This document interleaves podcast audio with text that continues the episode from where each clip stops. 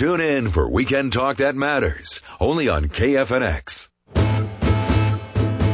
Welcome. You're at the home front of an important battle. The American family is under assault. From the home front is on the front line of this battle, protecting families, parents, and children, raising the flag in defense of traditional values.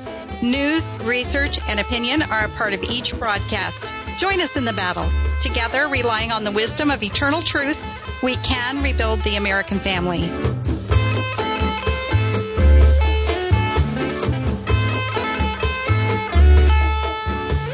Welcome to the home front. You're talking with Jane today, and we have a fantastic show, a wonderful guest.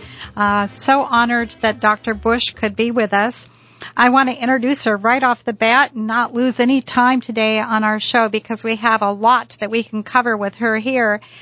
Uh, I would like to welcome Dr. Freda Bush. She's an OB GYN board certified and she's been practicing for more than 25 years uh, as an OBGYN and currently serves as the CEO president of a very important medical institute that deals with all of the issues so important to us from the home front.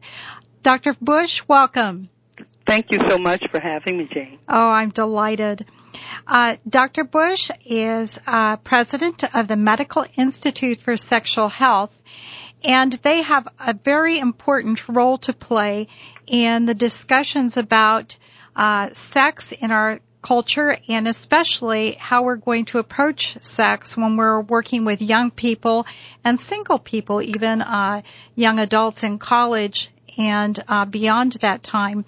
Dr. Bush, can you tell us just a little bit about the Medical Institute, how it came to be, and uh, its primary mission and focus in the uh, medical area?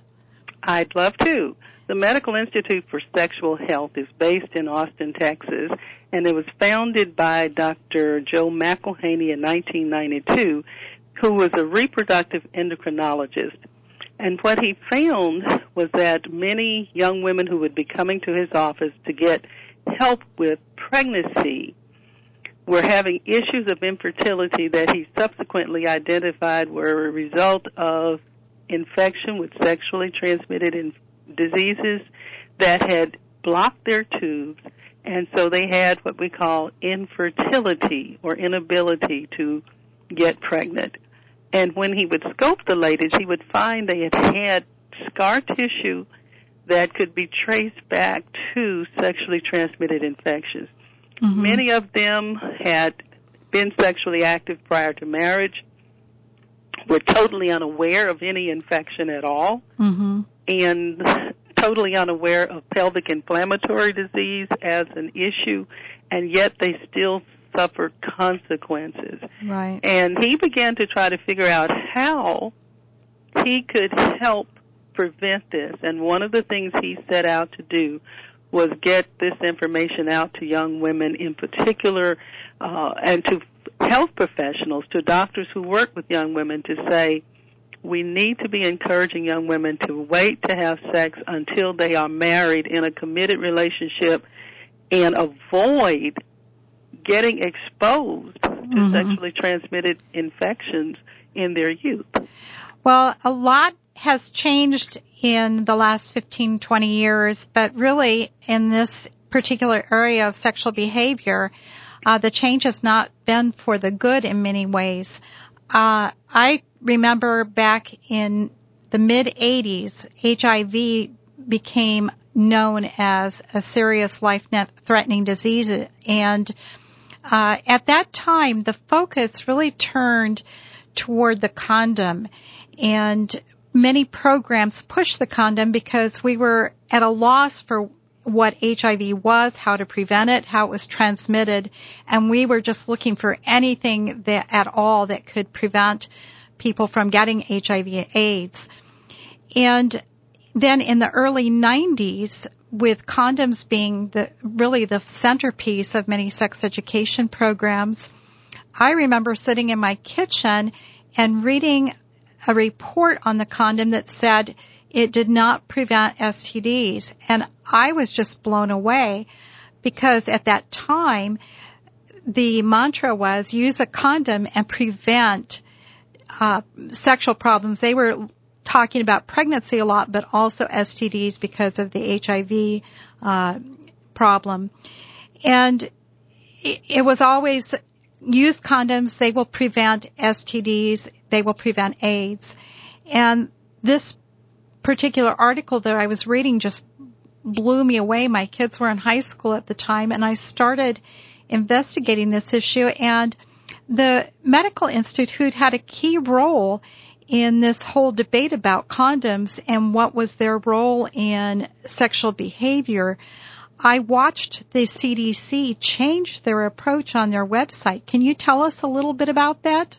Yes, I can tell you that the um, Dr. Joe McIlhaney and Dr. Tom Fitch, who was on the board of the Medical Institute at the time, did significant uh, research on the literature that had a different story than condoms will protect and condoms are safe sex.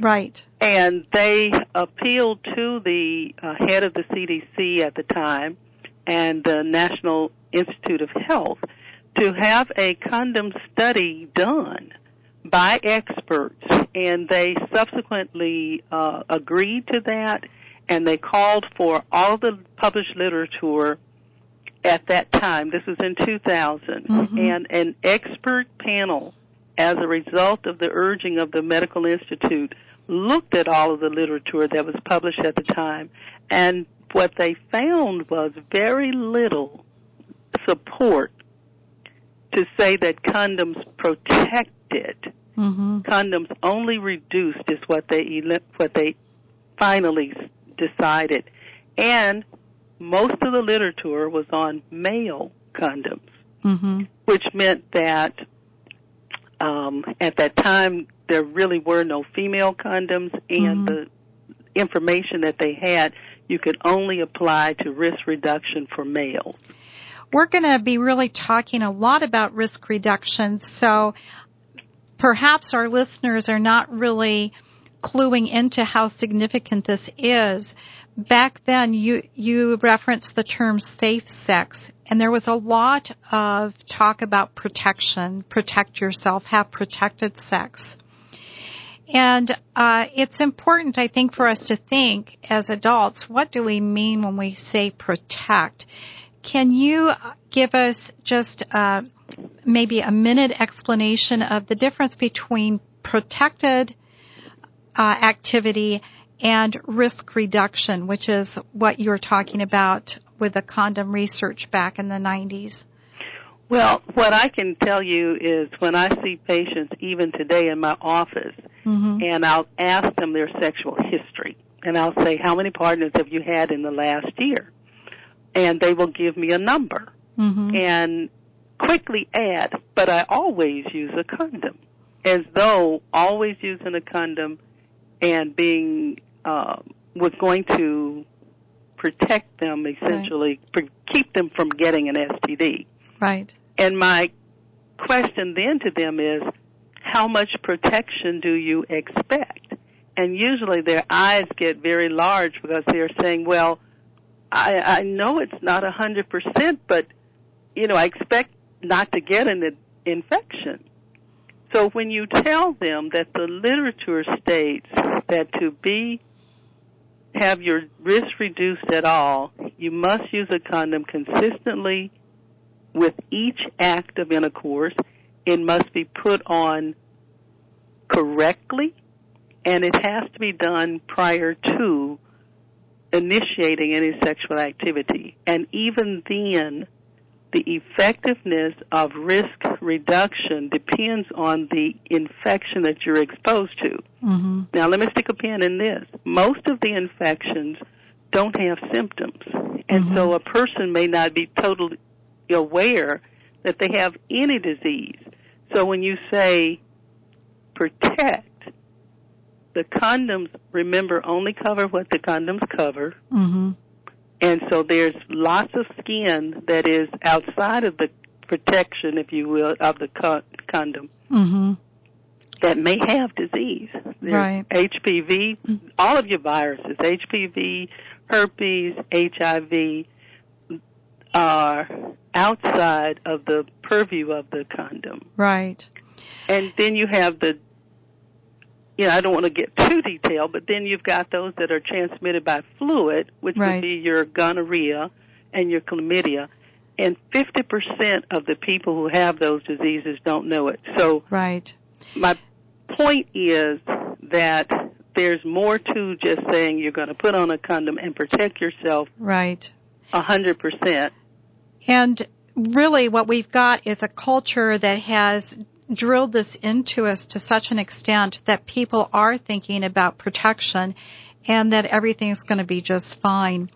We're going to be young we're going to be taking a, a break right now and when we get back we'll pick up a little bit on this and then move into an area that uh, Dr. Bush has researched with other doctors, the brain and its role in sexual activity.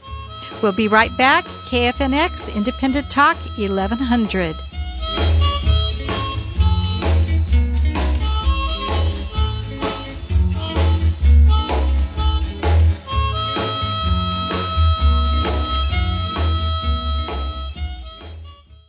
Log on and listen live. 1100kfnx.com. Hey,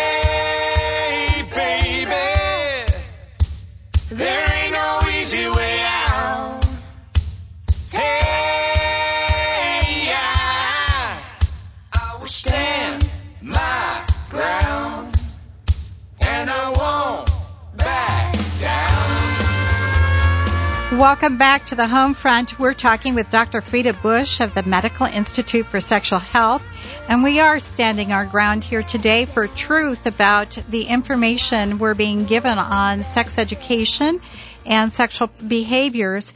We spent the first segment talking about condoms and the misrepresentation of condoms as uh, some avenue for having safe sex or protected sex. And I want to take off from that and to another very important area where we're being led uh, down the rose uh, covered path to sexual pleasure and sexual activity. And this is the idea that sex is natural, uh, that we can engage in different kinds of sexual behaviors. Uh, many of them are termed abstinence behaviors, even though they can lead to sexual arousal and the same uh, sexual pleasure as actual intercourse. And Dr. Bush, you worked uh, with other doctors on a book that deals with this casual attitude towards sex. The book, Hooked New Science on How Casual Sex is Affecting Our Children. Can you address uh, what is sex in terms of uh, the behaviors that are going to imprint in our brain and how that happens? Well, I can tell you that sex is any activity that stimulates or arouses the person Mm-hmm. for sexual gratification, whether that's one individual by himself or herself or Mhm. whether with someone else. If there is stimulation, arousal, and satisfaction, it is sex. And it's not limited to penile vaginal penetration. Mm-hmm. So oral sex, anal sex, mutual masturbation, it is all sex because it fits that criteria. And what do you think is called the largest sex organ in the body? Well, I I can imagine that people are creating a lot of mental pictures, but I think they're all going to be wrong. well, studies show it is really the brain because that is where sexual arousal begins. mm-hmm. And they say men are visual uh, persons, so the guys can probably all agree with me. They see and they get stimulated, Mm-hmm. and that's even before any body part is touched. Okay. And so, I'm sorry. Go ahead. no, so that's really the bottom line is that people need to understand it begins there. And one of the reasons is because once you are stimulated, you've got the brain with different hormones that begin to flow. And number one would be your dopamine, which is where the excitement and the pleasure is um, carried out mm-hmm. with dopamine. And mostly it affects the prefrontal cortex, the part right behind the forehead. Okay. where a lot of the receptors are there. And then you've got, once the touching and the rubbing starts, the oxytocin is released in the female brain and the vasopressin in the male brain, which actually makes you want more of that touch. And of course, more touch leads to um, arousal, stimulation, and um, if you would, that's where you get your uh, greatest pleasure with the orgasm. Right. And that bonds you to the person who's doing the touching and arousing, whether you are aware of it or not, whether it's a one night stand or whether it's a, a commitment for life, hmm you still get an imprint of that person in your brain. Now, here is where the lies about casual sex, the hookup culture, really, I think, have uh, impacted people, uh, causing them to get involved in these casual sexual encounters, not realizing the, the where it's going to lead them down the road. We have a culture where there is a a, fear of commitment, uh, seeing a lot of pain in marriages and divorces. And I think a lot of young people, young adults think, well, I'll avoid that pain. I'll just engage in sex when I want to, when I meet somebody and it, and, uh, it comes, becomes available and I won't worry about it because I won't have to break up with this person. Can you talk about the fallacy of that, the attachment, the bonding uh, that is controlled by these chemicals in our in our uh, brain and our body? Well, first of all, we know that um, sex involves the whole person. Mhm. It's not just a physical act, but Mhm. the whole person inside and out, physically, emotionally, and spiritually, is involved in that sex act. So when you receive someone into your body or when you go into someone's body, it actually has a physical impact, but again, emotionally, it's going to impact you because it is stimulating your brain. Mhm. And so you actually are um, become, if you would, one with that person, and you get blindsided thinking that it's just a thing, it's just a hookup. And by the way, hookup is a sexual relationship without a commitment. Mhm. And many young women, believe it or not, in college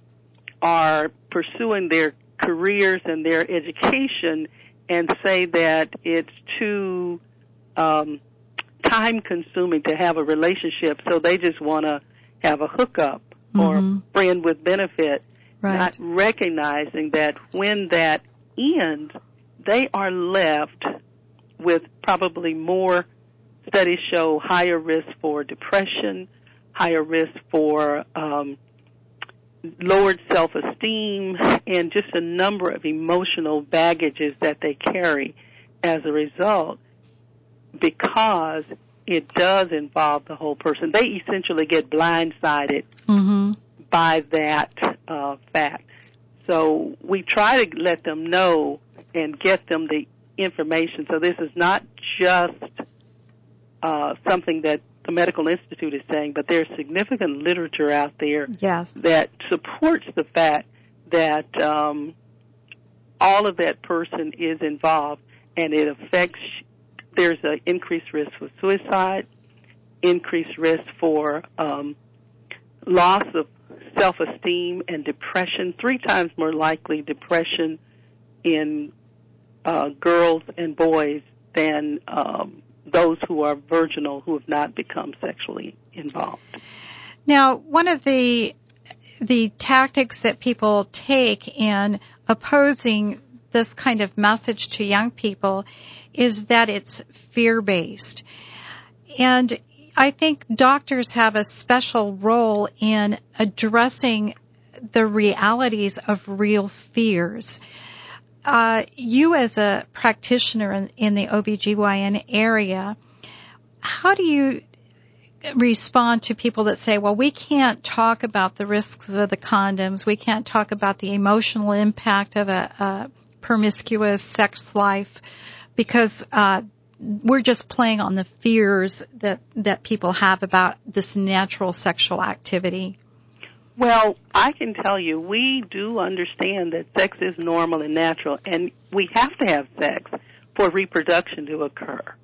So we're not against sex. We're for sexual activity, but we're also for the young people getting the healthiest lifestyle and getting the most out of their uh, the healthiest behaviors. Mm-hmm. And when you go into the sexual act thinking it's just for pleasure, well, my question to you is, why do you remember that person or that act and it, after they're gone? Mm-hmm. It's because it has become imprinted Mm-hmm. into your brain.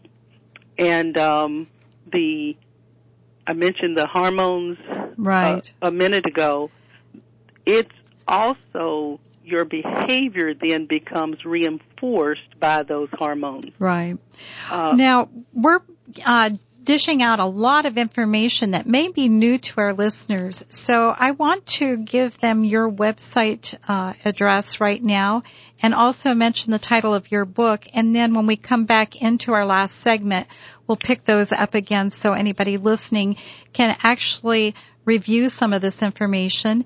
Your website is medinstitute.org, M-E-D, like medicine, short for medicine, medinstitute.org.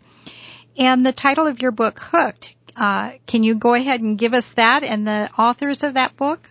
Okay, Hooked is um, new science on how casual sex is affecting our young people, and Dr. Joe McIlhaney and I co-authored that book. Wonderful. And that's available both at the Med Institute and definitely on Amazon. And I would encourage people to take this little bit of information we're giving you and follow it up. We are going to be back with our next segment with Dr. Bush. You're talking from the home front, Independent Talk, 1100 KFNX. We'll be back. Stick with us over the break.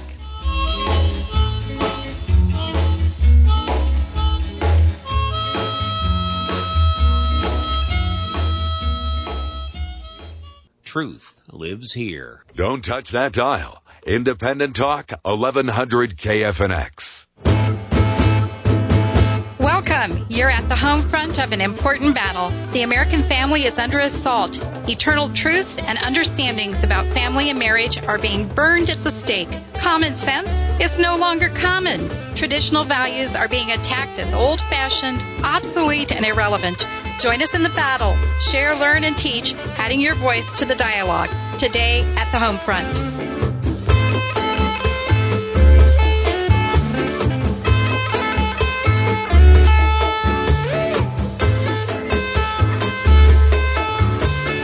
Welcome back to uh, us uh, again after uh, after the break. We're talking from the home front with Dr. Freda Bush. She is an OBGYN practicing in the field and also working as president for the Medical Institute for Sexual Health. Welcome back, Dr. Bush. Thank you. We have been talking about the physical uh, problems that come to uh, people who are sexually active, even though they're relying on the condom. We're also talking about the emotional consequences, those attachments that we have through the sexual behavior that we engage in, even when we think we can just hook up and then uh, leave the person tomorrow without any effects. And Dr. Bush, I want to now get very personal with the people that are listening because you do see patients and you do get a chance to talk with them in your office. And we have a school district here in the the valley that has been looking at their sex education program. It's a large high school district, and uh, the parents are actively trying to work with the school district and come up with some good ways to teach their young people about healthy attitudes about sex. If you're talking with a parent and their daughter or son in your office, being an OBGYN practice, it's going to be largely uh, young ladies. What can you tell parents about um, how to uh, approach sexual uh, discussions with their young daughters and how can they achieve healthy attitudes about sex with their daughters and are their daughters going to pay attention? Well, I can tell you, even recent studies this year, 2014, have shown that parents are still considered the most influential in their children's lives. The um, they say that they want to talk to their parents about sex, and this is a full 87% said they were most influenced and wanted to have conversations with their parents about sex and honest conversation. Mm-hmm. And what we try to encourage parents to do is to be honest and not to be role model for them. And Mhm. sometimes the parents in my office will say, well, she knows that I got pregnant when I was 15, so how can I tell her to wait to have sex until she's in a committed relationship? My response is, because you have experienced the negatives of it, Mm-hmm. you don't want her to have that experience. And so you want to talk to your child and tell them the truth, model the behavior, but you also want to get them involved in other activities that are just as exciting that will get that dopamine stimulated and will help them then to paint that north star that they are trying to achieve so that they are not just getting involved in the physical acts. Okay. Now you uh, also did a book through the Medical Institute called Girls Uncovered, and talking about getting girls to look toward other dreams than just having a boyfriend uh, that they're going to keep through sexual behaviors. What are some of the hopes and dreams your research reveals uh, for young girls, things that they're really longing to achieve and to have in their lives? Well, one of the things that I mentioned earlier about the college young people, Mhm. they want to finish high school and finish college. They want to pursue a career. And also on that list that they want to achieve is a long-term relationship. They want to get married and stay married. But they're pursuing sexual relations or sexual acts without relationship that is actually sabotaging it. Studies have shown that if they become sexually active, especially multiple partners, they create a pattern in their brain that makes them not want to attach or have that ability to attach long term. So Mhm. you get in the habit of mating and breaking and bonding and breaking. And when you get married, you're more likely to divorce Mm-hmm. or you're more likely to have uh, tumultuous relationships as a result. So the very thing they desire, casual sex, undermines. Okay. So that's one of the reasons why we encourage parents to use that influence, spend time with them, talk to them, show them other behaviors that can get them satisfaction and gratification without being sexually involved. Learning what a healthy relationship is, mm-hmm. and again, discussing it, what it looks like, what does, doesn't look like, and especially our young people are, young ladies are getting involved in relationships that are abusive, Mm-hmm. and many of them are uh, don't have fathers in their home. So that would be another thing. Is if there's not a father in the home, I would say get a male role model Mhm. who can help them meet that need Mm-hmm. of having a significant male in their family.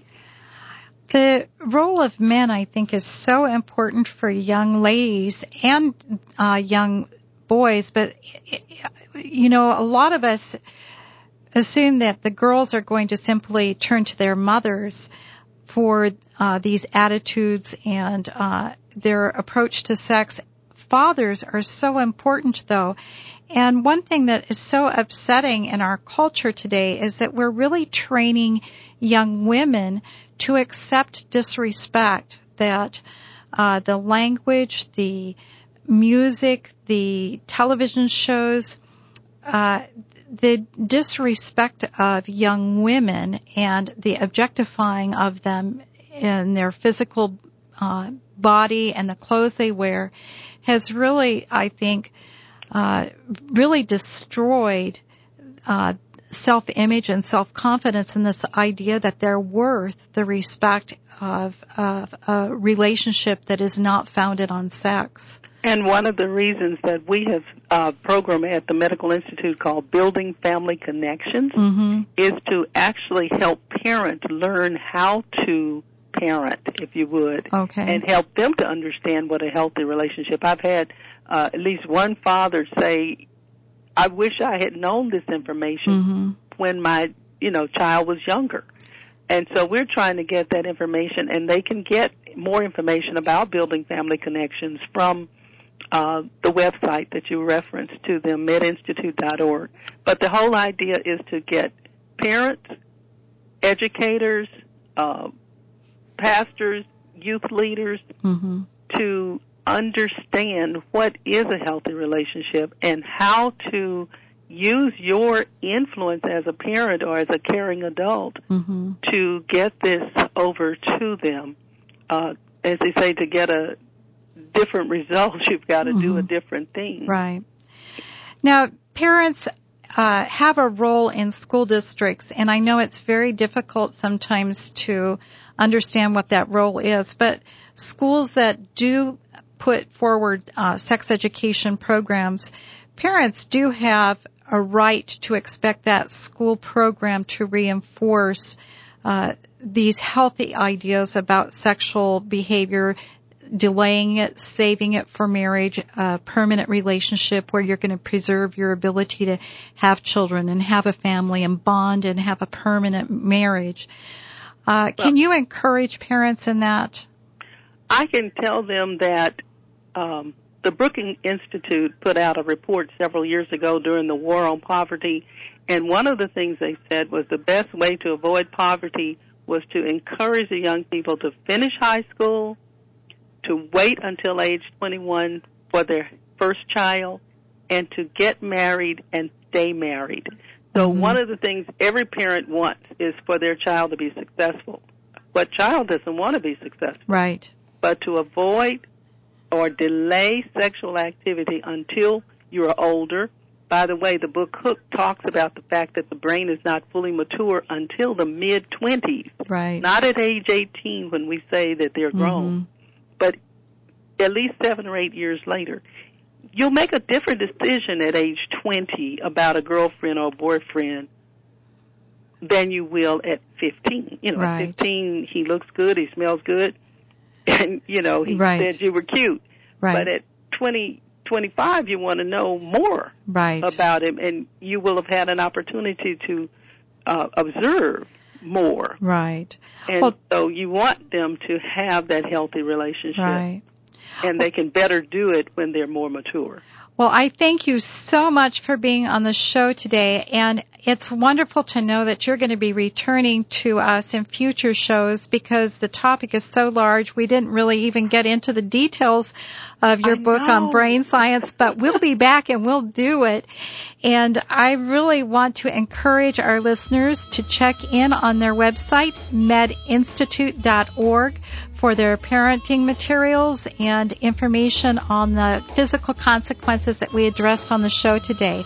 Thank you, Dr. Bush, and we look forward to having you back again with us. You keep up the good work. Thanks.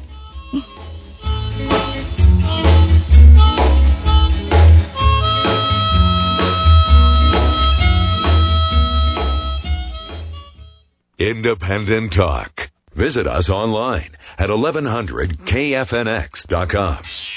Traditional family values need your help. From the Home Front is on the battleground defending families, parents, and children in a great cultural war. We need you. Your financial support is necessary for us to continue these broadcasts. Your donation brings the experts to you, restoring truth, common sense, and dialogue in a world turned upside down.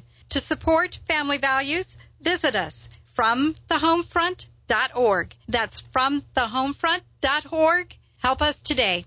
Hey, baby, there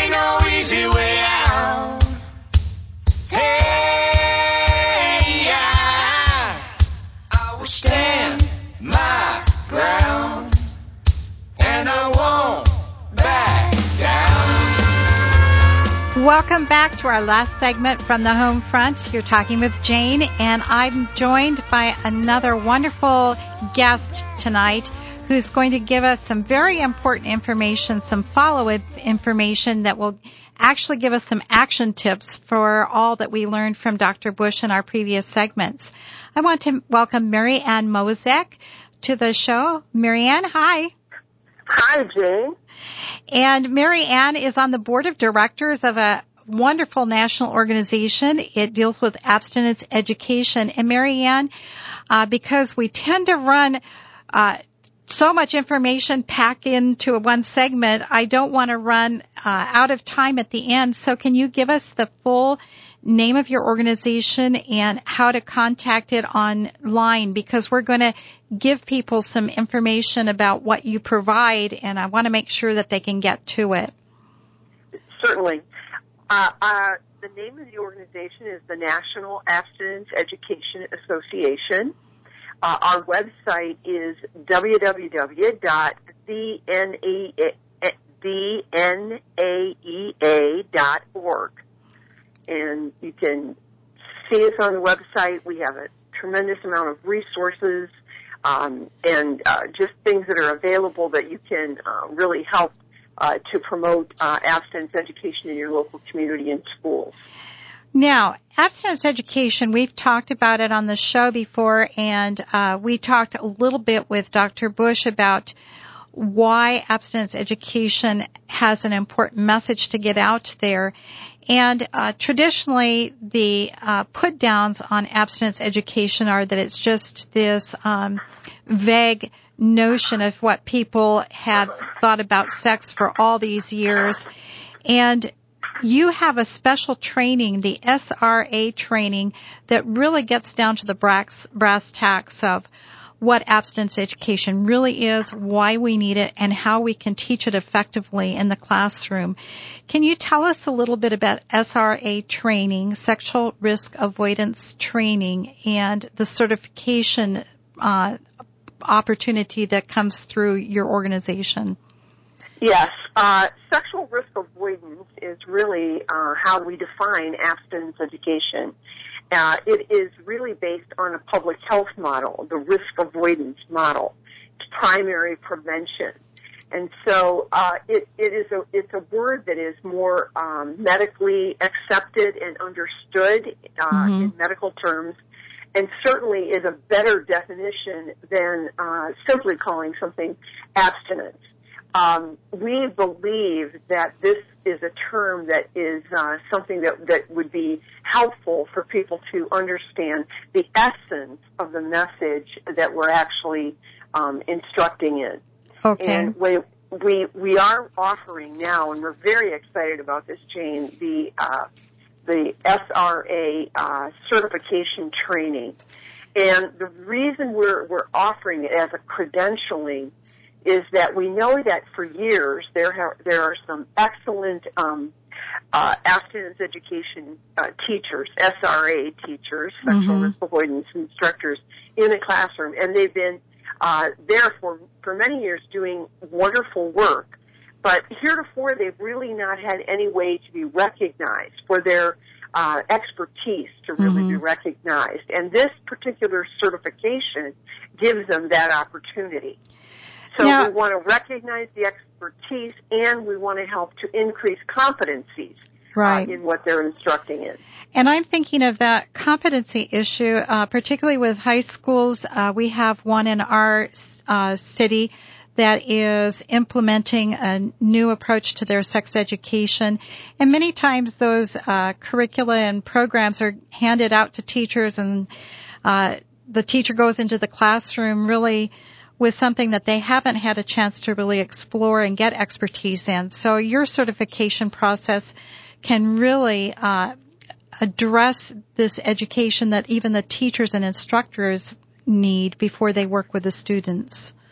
Absolutely. The uh, you know the sexual trends and the data, the Mhm. research, and just as your uh, previous guest, Dr. Bush, uh, discussed, I mean, even brain research and how does that impact uh, a young person in the decision making that they're they're uh, navigating through.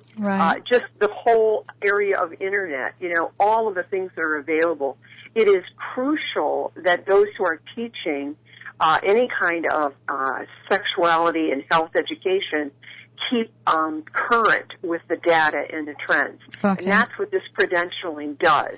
We start with the history and the foundation of it, and then we then we have a multitude of topics. It's a very actually rigorous credentialing. Now, risk avoidance. I want uh, listeners to be thinking about risk avoidance in terms of what we would work with kids on uh, drunk driving, drinking, smoking. We're teaching them to avoid the risk entirely, not reduce it, have fewer cigarettes or fewer beers before they get in the car.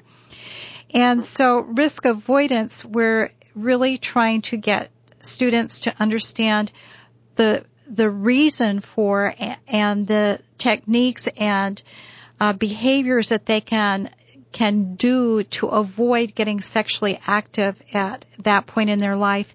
Can you uh, give us maybe a couple of topics that you uh, w- deal with uh, in your SRA classes? Oh yes. Now the SRA we cover uh, we cover a, a number of topics including um, that well, we start out by just really discussing the history of sex education. Mm-hmm. We talk about the theories that are based, you know, that that, that risk avoidance is based on, and health um, related theories. We talk about um, research, how to use research, how to apply it, what's a credible source, Mm-hmm. you know, to to actually um, use when you're when you're talking. Mm-hmm. Um, we we talk about the um, uh, the need to build community and school partnerships. Mm-hmm. We have a parent uh, toolkit. Mm-hmm. We uh, we talk about the um, implementing um, evidence based because evidence based is a is a new I, I shouldn't say new, but it is being greatly emphasized that Right. we only want programs that are evidence based. Well, how do you determine what a curriculum, you know, what curricula are uh, evidence based? Right. You were saying that you know sometimes teachers are just given a curricula and they have no background on it. Mm-hmm. And we also um, talk about what is the content of an SRA program. Right. Uh, we have, uh, you know, in and you know this very well, Jane. You know, uh, typically been described as oh, abstinence education uh, is you know a just say no program. Right. When it, when in fact it's an extremely holistic Right. um, uh, approach that takes into consideration the whole person, the, Right. the physical and the emotional and the social dynamic of um, sexual decision making. So when you're talking about all of those, you know, things and how they're interrelated, you're really having a holistic approach that's Mhm. very, very different than let's just reduce your risk right. uh, when you have sex by using uh, contraception. now, so, um, you know, okay. I'm sorry for interrupting. Uh, no, it's fine. I noticed that you have a, a uh, SRA program starting actually this coming week in Michigan. Mm-hmm. And you've had them in other cities around. Can you name a couple of the cities where you've had them? Oh, sure. Well, how about if I just do states because um, Sure. you know we've done in uh, we've been in Ohio, Florida, New York, Colorado, Arkansas, Oklahoma, Indiana. Great. Uh, as you mentioned, we're going to be in Michigan uh, next week, hmm and then Pennsylvania, Idaho, Tennessee, Nebraska, and uh, another trip back to Florida. Well, So, we uh, need you we're- here in our state. Okay, well, let's talk. now, I'll uh, love to come to Arizona. very good. The programs are set up. Uh, are they appropriate for school board members, teachers, parents? Who who can attend these? Yeah. We've got two minutes Sure. to just shove in a few little Yeah. details here. Okay. The profile of people who have attended so far, of course, are uh, SRA, sexual risk avoidance instructors. Um, we've had medical profess- uh, professionals, Okay. social, social workers, Title V coordinators uh, come. We have parents that have come. Okay. We have we have um, clergy that have, that you know, and some actually some of our legislators have attended. Wonderful. Uh, yeah, superintendents of schools. Uh, so it's been a very wide variety of, of folks um, in in some states we have a waiting list to come back and do Wonderful. So, yeah. Now, uh, anybody who would like this kind of a program, I am assuming that you're delighted to bring it to them. They just need to get in touch with you. Is that correct? That's correct. They And- you know, uh, just get us on our website. Website easy to navigate there and uh, contact us. Very good. I will put the contact information on my website from thehomefront.org. From thehomefront.org. Uh, look us up, get the information, and have this program come to you uh, to your state and our state, Arizona. We thank you for being with us today. This is Jane from the Home Front and Independent Talk 1100 KFNX. Thanks for being here.